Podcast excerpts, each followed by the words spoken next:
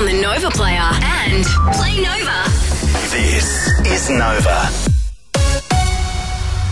634, good morning, it's Ange Anderson. This autumn heatwave gripping the southeast right now will peak today and tomorrow with a top of 35 degrees for Brisbane, which is 7 degrees above the March average.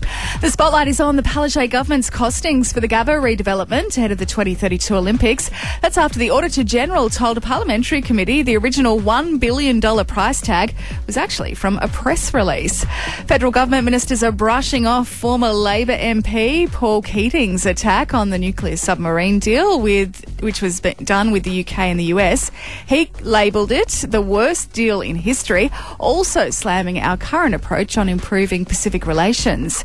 80% of Queenslanders are worried about the rising cost of living, with RACQ Bank finding a third are dipping into their savings to pay for the essentials.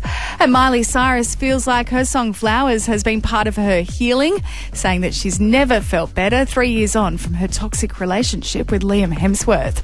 6.35 right now, Mitch. What's happening in uh, sport? The 2023 AFL season gets underway tonight with Richmond and Carlton meeting at the MCG. The Lions are away to Port Adelaide on Saturday afternoon. Captain Lachie Neale joining Ash Luttsy and Susie on the show next. A big match in the Champions League football this morning. Liverpool taking on Real Madrid, needing to overturn a 5-2 first leg deficit to reach the quarterfinals. The score is currently nil all after 35 minutes. And the Sydney Kings are back-to-back NBL champions after a final quarter comeback last night, home against the New Zealand Breakers in Game 5 of the series. The visitors were up by 7 in the final stint, with the Kings making a late surge to edge out the Breakers 77-69 to defend their title. Now, if you need a real good rate on a car or home loan, talk to a real good sport at loans.com.au. Proud premier sponsor of the Brisbane Broncos. Mostly sunny today as we chase that top of 35. It's 23 right now at Hemmant, and that's the latest on Nova.